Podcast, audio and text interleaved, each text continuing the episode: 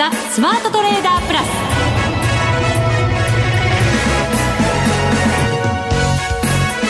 全国のリスナーの皆さんこんにちは。内田まさです。この時間はザ・スマートトレーダープラスをお送りしていきます。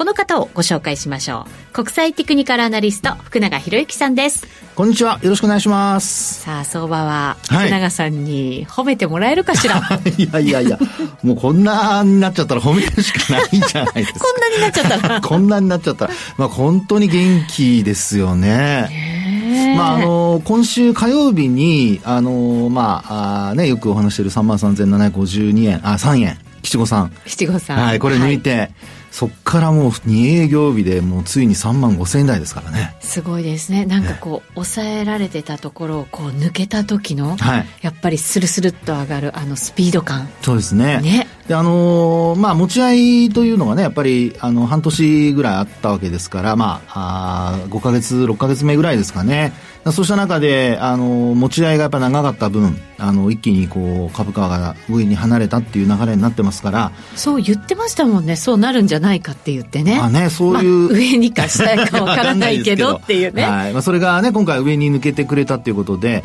まあやっぱこの流れはテクニカル的には後でちょっと詳しくお話しますけど、なかなかやっぱりよほどの急落でもない限り、うん、途切れそうもないかなっていうところはありますね。そうですか。はい。まあですのでそのあたりをまあどういうふうに判断、あの何を使ってねテクニカル仕様どういったものを使って判断すればいいのかというのをまあちょっと今日はご紹介しながら、まあ一方でやっぱり加熱感もありますので、まあそのあたりもちょっとご紹介したいなというところですね。本当そうですね。なんか高値抜けてきてもう33年前と比べなきゃいけないとなると、はい、テクニカル的にはどんなところがねポイントになるのかってまあ、節目とかね。ね、はい、難しいですもんね。そういうのありますよね。はい、い、ろいろ教えていただきたいと思います、はい、そしてね為替も動いてます。お正月も結構動きましたけれども番組後半にはマネックス証券チーフ FX コンサルタント兼マネックスユニバーシティ FX 学長の吉田恒さんにもご登場いただく予定でございます。はい、はい、お楽しみに。それでは番組進めていきましょうこの番組を盛り上げていただくのはリスナーの皆様です。プラスになるトレーダーになるために必要なテクニック、心構えなどを今日も身につけましょう。どうぞ最後まで番組にお付き合いください。この番組はマネックス証券の提供でお送りします。スマートトレーダー計画、よーいドンさあ、それでは、まずはこのコーナーで福永さんに株式相場の分析をしていただきます。はい。改めて、日経平均株価今日は3万5千円台を回復、回復？ちょっとね。つけた場面がありますからね。そうですよね。なかったことにしないでください。3万8千円があるんですからね。でも何しろ、はい、今日、1990年2月22日以来、およそ33年11ヶ月ぶり。はいはい、2が並んだと思えば3が並び、1が並ぶっていうね、ねねはい、すごい数字になりましたが、ええー、終わりね、1をお伝えしておきますよ。はい、3万5049円86銭で、608円14銭高ということになりました。そうですね。で、あのー、まあ、この33年11ヶ月ぶり？2月22日以来。ね、22日以来っていうところなんですけど、あのー、この、えー、高値というのは、実は、えー、89年に、えー、38,915円という高値をつけた後の、はい。下落過程の高値なんですよ。そうですよね。だから今とは状況が違うってことですよね。そうです、そうです。あの、もう株価が下り坂になっている途中の、まあ、水準まで戻ってきたっていうところなんですよね。はい。で、あの、今お話しましたように、その、1989年の12月29日というのが、これが、まあ、もちろん終値ベースの話になりますけども、えー、38,915円で、これが過去最高値。はい。はい。で、その次のですね、あの、下げて、下げ始めたところでの、まあ、高値っていうことになりますと、これ全部終値ベースになりますが、はい。えー、38,712円。3万8712円。712円。これがあの、まあ、翌年の、えー、1月の、1990年1月の4日の高値なんですね。8回の高値。はい。8回が高値だったんですね。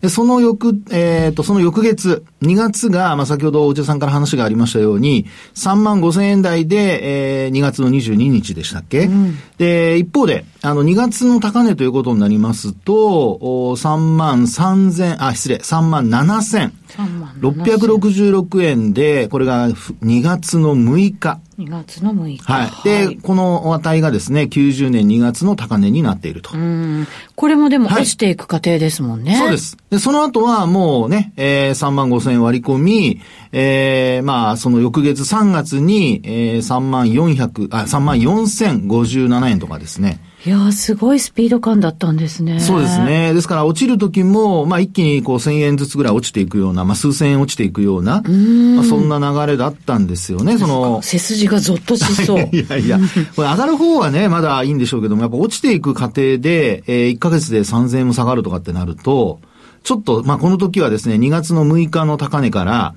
えー、3月の2日の高値まで、これ高値高値ですからね。はい。ここで、えー、なんと、3600円も下げてます。へー。で、まあ、なんでこんなことが起こるかっていうことなんですけど、まあ、今日もいろいろ、おそらくいろんなところで話はされてるとは思うんですが、もともと、あの、まあ、分母となる、その、まあ、日経平均株価そのものが3万円台になってくると、うんはい、まあ、10%っていうことになれば、まあ、3000円。で、去年の上昇率って、まあ、3割近くまであったわけじゃないですか。はい。で、2万円台の後半から、まあ、3万3500円っていうのが一応頭に、あの、上値になってですね、えー、それで、えー、まあ、7、8000円上がったっていうところになってるわけなんですけど、はい。まあ、ですから、元々の数値が2万円台後半だったために、上昇率としては非常に大きく見えると。うん、でも、今度同じような、あの、値の値幅がこう出たとしても、まあ、元々3万3500円ぐらいからのスタートになりますので、10%でも3000円。そうですね。2割でも6000円、7000円っていうところなんですよね。はい。ですから、これ本当に当てはめると、あの、もう一気に38,915円抜けちゃうっていう、話になっていくわけですよ。はい。ただ、まあ、そこで、あのー、まあ、重要なのは、やはり、あのー、まあ、加熱感があるかないかとか、はい、あるいは本当に、あの、実態ベースとして、えー、業績がついていくのかとか。そうですね。はい、あの、去年業績良かったのをやっぱり前提に考えると、その伸び率ってやっぱり多少小さくなりますよね。同じペースでどんどん伸びていくってわけには、なかなかいきませんしね。ですので、まあ、今期はまだ、あの、終わってませんから、あの、3月で一応2024年の3月期が。まだ終わってませんでした。終わった気分になっちゃいました。いやいや年明けても一応会社は年度で あのやってますんでね。そうですよね。なんかもう、先先ばっかり見、見すぎですね。ダメですね、これね。さすがですね。先読みの、あの、いやいや先読みの先生になってしまいま勝手にね、先行っちゃってましたけど。いやいや、いいです、いいです。で、あの、まあ、今の内田さんの話はやっぱり2月終わって、あの、まあそうですね、第三四半期が終了すること、あの、発表が、えー、業績の発表ですね。はい、これが終了する頃には、おそらく、あのもう今の内田さんの話のように、来期っていう話にですね、変わっていくんだと思うんですね。で、あの今、まあそうした中で、例えば、その、ファンダメンタルズで見ますと、EPS はですね、なぜか低下してきてるんですよ。低下してるんですね。はい。はい、一時2270円ぐらいまで EPS 上がったんですけど、えー、あの、昨日の段階の EPS って、いくらぐらいだと思います？その2270円からちょっと落ちたっていうところで見ると。そうです。あんまり変わってなかった印象だったんですけどね。はい、はい。ところがですね、実際には昨日の、まあ、終値ベースで見ますと、なんとですね、2194円ぐらいまで。あ2200円割ってるんですよね。はい。で、このところ、まあ、内田さんの話になったら変わってないっていうのは、2200円台でなんかこう維持しているような、うん、はい。そんなイメージだったんですが、まあ、そこを割り込んできていると。で、PR もですね、昨日の段階では、えー、まあ今日もっと上がってると思いますけども、PR 昨日の段階でなんと15.24倍。うん。で、これは日経平均の PR ですけれども、あと、プライム市場全体で見ると15.56倍とかですね。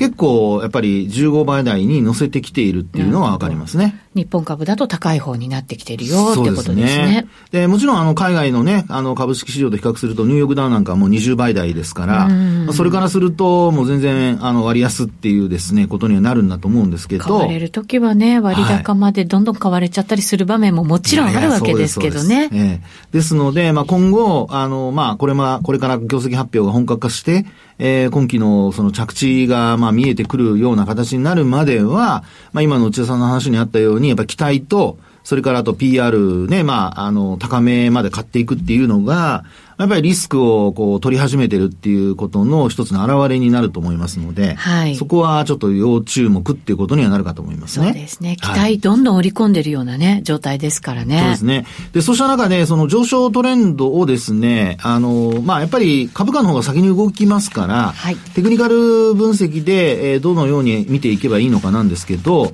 あの、基本的には日経平均と、あの、トピックス、あと日経500も含めてですね、やっぱりこういうふうにあの急上昇し始めた時は、もう移動平均線との乖離率とかって見ていても、うん、あの、効かなくなってしまいますので、はい、えー、こういう時にやっぱり一番有効と思われるのはボリンジャーバンドですね。はい、で、ボリンジャーバンドなんか見ますと、まあ、昨日の段階で、えー、プラス3シグマを上回って終えたんですが、はい、まあ、今日、さらにですね、プラス3シグマをもう始まり値から終わり値まで上回って終えていると。いうことで、まあ本当に、あの、美しい上昇トレンドが、あまあ形成されているというか、まあ美しいだけではなくて強い上昇トレンドが形成されていると。強く美しい。はい。素晴らしい。まあ、私の隣にいる人のことですか？どっち？誰だ？誰でしょう？だいやいや、一人しかいないと。笑いながらおっしゃい。吹き出しましたよね、しかも今ね。そんなことありません、そんなことありません。もう本当にもうお正月ね、もういろいろいいこと話をしとかないと。そうですよね。もうね、今年一年、あの、もう楽しくできるように。何かうろたえてますよね。いやいや、大丈夫です、皆さん。はい。はい、まあ、いろいろとあの、そういうことも考えつつ、はい。ええー、まあ、トレンドを見ていくとですよ。はい。そうすると、ええー、まあ、ちょっと行き過ぎ感があるのは、やっぱりプラス3シグマを上回って、あの、終えていることなんですよね。はい。で、これがもし、プラス3シグマに沿って上昇が続くようであれば、まあ、よく言うそのバンドウォーク状態なので、うん、あの、プラス3シグマを割り込まなければ、あの、基本的には上昇トレンドが続いているというふうに考えていいと思うんですけども、はい、一方で、逆にあの、プラス3シグマを終値で下回るような流れになりますと、今度はですね、あの、おしめというふうに思う方が多いとは思うんですが、もう逆買いたくなりますよね。そうですよね。えー、あの、まあ、特に今のこの流れについていってない人にとっては、ついていけてない人にとっては、えー、あの、まあ、おしめだと思って買いたくなるところなんですけど、まあ、こういう時に限ってですね、やっぱり、あの、まあ、行き過ぎた反動っていうのが、大きくなる可能性がありますので。大きく上げた後っていうのは、やっぱりそのちょっと調整も、大きくなりがちではありますよね。でで、あと、その調整の幅が今の内田さんの話のように大きくなると同時に、今度、まあ、それにプラスアルファで、今度あの、調整期間っていうのも長くなる可能性があるんですよね。まあ、ですので、やっぱりこう流れが続いている間は、これはもう空売りだとか、まあ、あの、トレンドに逆らうのはもう現金で、はい、これはもうダメでですね、一方でトレンドが崩れてきたら、まあ、そこにですね、あの、乗っかろうとするのは、まあ、逆に今度はこれもですね、あんまり良くないという形なんですね。で、今のこの状況で、なぜそんなことになるかというと、やっぱりプラス3シグマを超えて株価が上がってるっていうことは、あの、もちろん、あの、今お話したように強い上昇トレンドではあるんですけど、プラス2シグマだとかが、あの、やっぱ追いついてきてないんですよね。ああ、なるほど。はい。一緒にね、広がってしっかり力強く開いてくれるならまだ、ここで支えてくれるっていう意味合いもあるわけですもんね。その通りです。ですから、緩やかに上昇している時っていうのは、今の内田さんの話のように、プラス2シグマなんかが追いかけて、ちゃんとこう、狭い値幅でこう、しっかりと、なんていうんでしょうかね、えー、同じこう、割合でこう、上昇していくっていうようなことになるんですが、まあ、直近のように急上昇していくと、プラス3シグマはもちろん大きくぐっと上がっていくんですけど、はい、2とか、あプラス2とかプラス1がついていけないと。なので、反落するような流れになると、まあ、昨日と今日の間に開けた窓を埋めることも考えられますし、えー、さらにはそのプラス1シグマあたりまで下落することも視野に入ってくると。で、ちなみに、またまた、あの、こんなお話をするとあれですが、また買って。モメンタム？いやいやいや まあ、モメンタムの前にもう一つ、はいあの、イベントで言うと明日確か S q なんですよね。そうなんです、オプション。私それ聞こうと思ってたんですよ。結局このやっぱり相場って、急激にポンと上がりましたから、もちろん売ってた人たちの買い戻しも着込みだからだったと思うんですね。だからこその大きな動きになったと思うんですけれど、やっぱりその S q をだから、こう、控えた動きだったとするならばですよ、はい、もしかしたら調整する可能性もあるんじゃないかっては思うんです一応、警は、警戒はしてるんですよ。一応ね。そうですよね。ええ、で、あの、基本的にですね、まあ、明日が S q で、やっぱ今日の現物は確かに3万5千円台乗せました。はい。で、もちろん、あの、まあ、株価の上昇っていうのは、景気のね、先行きを移してくれるとすれば、まあ、本当にあの、景況感も良くなるだろうという見立てだとするとですね、まあ、今のところ期待かもしれませんけども、まあ、そうなれば、やっぱり明るい将来をこう、株価が示してくれているということで、えー、いい方に解釈する必要があると思うんですが、はい、まあ、そうした中で今お話あったように、やっぱり行き過ぎの部分で、えー、まあ、なんていうんでしょう、S q 絡みの、買い、あるいは買い戻しだったとすると、ちょっと結構警戒が必要になってくるってところなんですね。うん、で、ちなみにですね、今日の、えー、まあこれ、あのー、11日の終値が日経平均ですよ。はい、35,049円なんですけど、はい、先物って、なんとですね、そっから200円も上で終えているんですよ。おお本当だ。35,250円。50円。200円上ですからね。これもちょっと珍しい感じではあるんですよね。本当ですね。はい。で、これあの、まだ2月ものの決算の値がですね、これ、あの、配当分が含まれているので、これ逆剤がまずおそらく10円から20円ぐらいあるんですよね。10円から20円。はい。はい、で、それを考慮すると、もう日経平均株価、まあ、この、えー、35,250円という先物の終値に、現物はその配当分を乗せるとすると、まあ、やっぱり3万5千、えー、270、80円っていうのがですね、理論価格になってくると。はい。これあくまで理論価格ですよ。ですので、まあ、あの、先物の動きからすると、明日 S q オプション S q で、寄り付きの段階でですね、この水準維持できるとなれば、これは、まあ、昨日もあの、えー、一昨日ぐらいからですかえー、まあ、コールオプションの売買高が増えてるって話が日経新聞に出てましたけども、はい、あるいは記事出てましたけども、こういったところからするとですね、まあ、買った人たちは大儲けで終えることができると。そうですね。はい。でも一方で、ショートしてしまってる人、あるいはプットオプション買ってる人、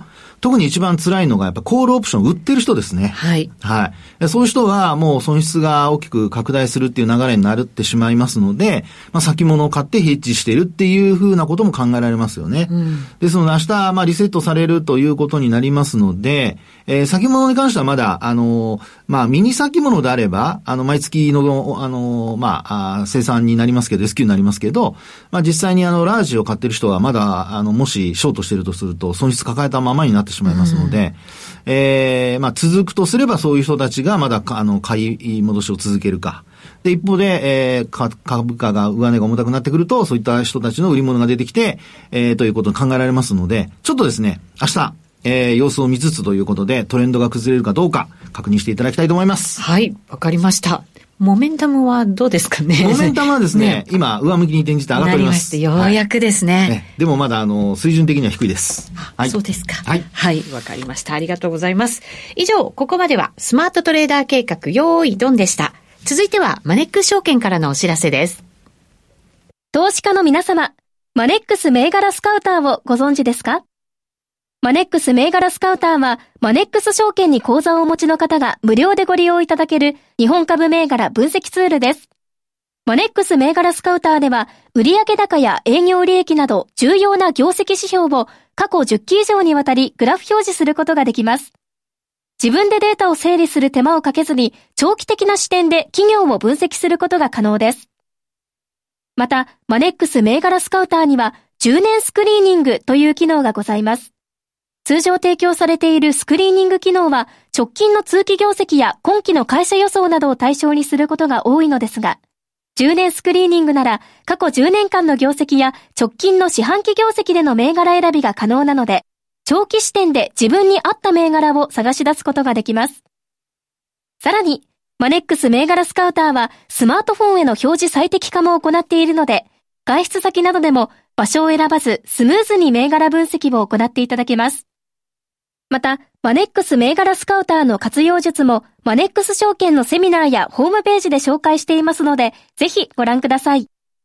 マネックス銘柄スカウターは、マネックス証券に口座を開設いただくと、無料でご利用いただけます。マネックス証券の口座は、無料で開設できます。日本株投資の強い味方、マネックス銘柄スカウターをぜひお試しください。マネックス証券での取引に関する重要事項。マネックス証券が扱う商品などには価格変動などにより元本損失、元本超過損が生じる恐れがあります。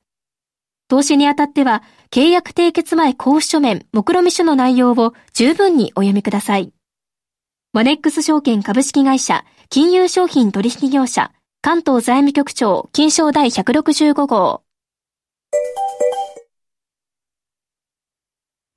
さあ、それではここからのゲストご紹介しましょう。マネックス証券チーフ FX コンサルタント兼マネックスユニバーシティ FX 学長の吉田恒さんです。よろしくお願いします。よろしくお願いします。今年もどうぞよろしくお願いします。はい、お願いします。さて、ドル円ですが現在145円43銭から44銭あたりでの動きとなっています。お正月も動きましたね。そうですね。ね本当に動きましたね。えー去年はまあ暮れにねあえて140円割れ寸前まで急落して、はい、で年明け以降こうやって戻してきてと。140まだ6円つけてないですよね。まだつけてないですね、うん、つけてないですね。はい。こうやって戻してきましたけれども、はい、さてどうなるかって感じですよね。ぜひ教えてください。まあ普通に考えて、あの、どんどんどんどんそんな下がっていくもんでもないでしょうから、一旦こうやってね、戻すっていうのはありありなんでしょうけれども、はい、でそもそもやっぱり金利も相当下がったのでねあのアメリカの金利も相当下がったのでだから一旦その反動が入っているということなんでしょうけれども、はい。うん、3%台から今4%台にねちょこっと戻ってきてはいるもののですけど、うん、あのやっぱりその手がかりがないと金利ももう一回下がるっていうふうにはならないでしょうから、はい、ご存知の通り、アメリカの10年債利回りって去年の10月に5%っていうのをつけて、そこからこう下がってきて、おっしゃったように、一時3.8%割れぐらいまで1%以上下がったわけですよね。で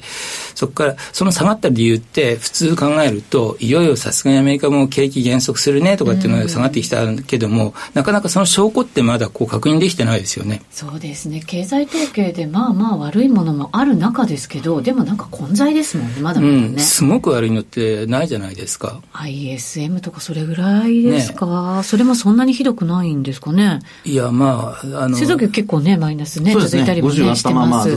けどね。はい、ですから、まだこう決定的に急減速みたいな、あの感じのものってこう出てきてないので、そうすると。じんわり、じんわりなんか悪いかな、みたいな感じ、ね、それこそ、あの、4月期のね、去年の4月期のアメリカの成長率って5%近かったじゃないですか。はい。で、そこからさすがに落ちるねってとかって思ってんだけれども、でも10、12月期って、あの、この番組でもたまに僕引用する GDP Now によると、まだ2.2%とかそんなもんですよ。2.2%っていうと2%以上だと、せいぜい緩やかな減速みたいな感じじゃないですか。そうですよね。急減速でもなんでもないですよね。はい。そうすると、一応急減速を織り込んで4%を割れるまですごく下がった金利だったけれども、なかなかその証拠がね、つかめないとなると、一旦こうやって戻してくると。でも、ここからまた金利が下がるためには、おそらくだから、いよいよ減速してるねっていうふうな証拠が確認できるかっていうのは一つでしょうし、でこっちなかなか難しそうですけども、あとは株でしょうね。株。株は元気ですよ。アメリカもね、含めて。おそらく、アメリカは元気すぎるんですよね。元気すぎる。テクニカルに見ると、まあ、どのテクニカルかっていうのもあるでしょうけれども、さすがに短期的には上がりすぎですよね。ああ、株ですよね。そうそう。どうですか、アメリカ株？上がりすぎですか、やっぱり？いや、私はごめんなさい。ちょっと見方が違います。見方がちょっと違うそうですけどね。はい。専門家がね、そういうんだから、かもしれませんけれども、僕からすると、僕はよくあの移動平均の、あの、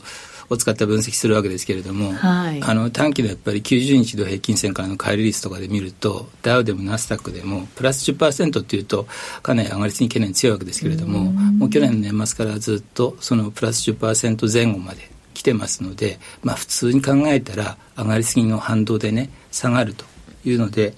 こっちの方がやっぱり早いんじゃないかなって株が下がってくると上がりすぎの反動とは言いながらも普通下がるとやっぱり90日線割れるぐらいまで下がるので1割以上の下落に向かうはずなわけですよ。でそうするとねなんかビューがかなり変わってきてあの株がこれだけ下がるんだったらやっぱり金利低下も自然になるだろうしあのそうなってくるとドル安もね自然になるんだろうから。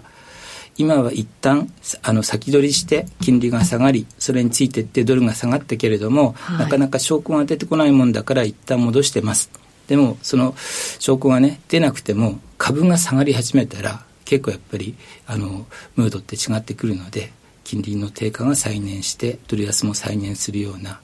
そういう今こう分岐点のところに来てるのかなっていうふうに思いますけどね。うん、あの去年の FOMC であの利下げを議論したっていうパウエル議長としてないよっていうその他の人たちのこうある意味その後の対立みたいなのが見られたじゃないですか、うん、コメント上では。でも結果議論されてない方に分がね、なんかこうあった方なね。まあね、議事要旨ではそうでしたからね。そうでしたよね。えー、そうするとやっぱり、こう、まだまだ、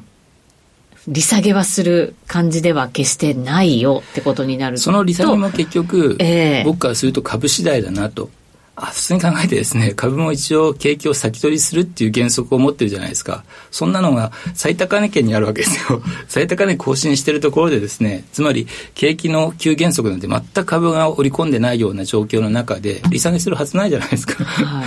もっとなんかね、株を押し上げるための利下げっていうことはやるはずないでしょうから、だからやっぱりこれもまたね、株が下がってきて初めて利下げも現実味を持ってくるんだろうしあのどのタイミングでっていう話もそこで初めてこう現実的に、ね、なってくるのであって今みたいに株が高値更新続けている中ではですね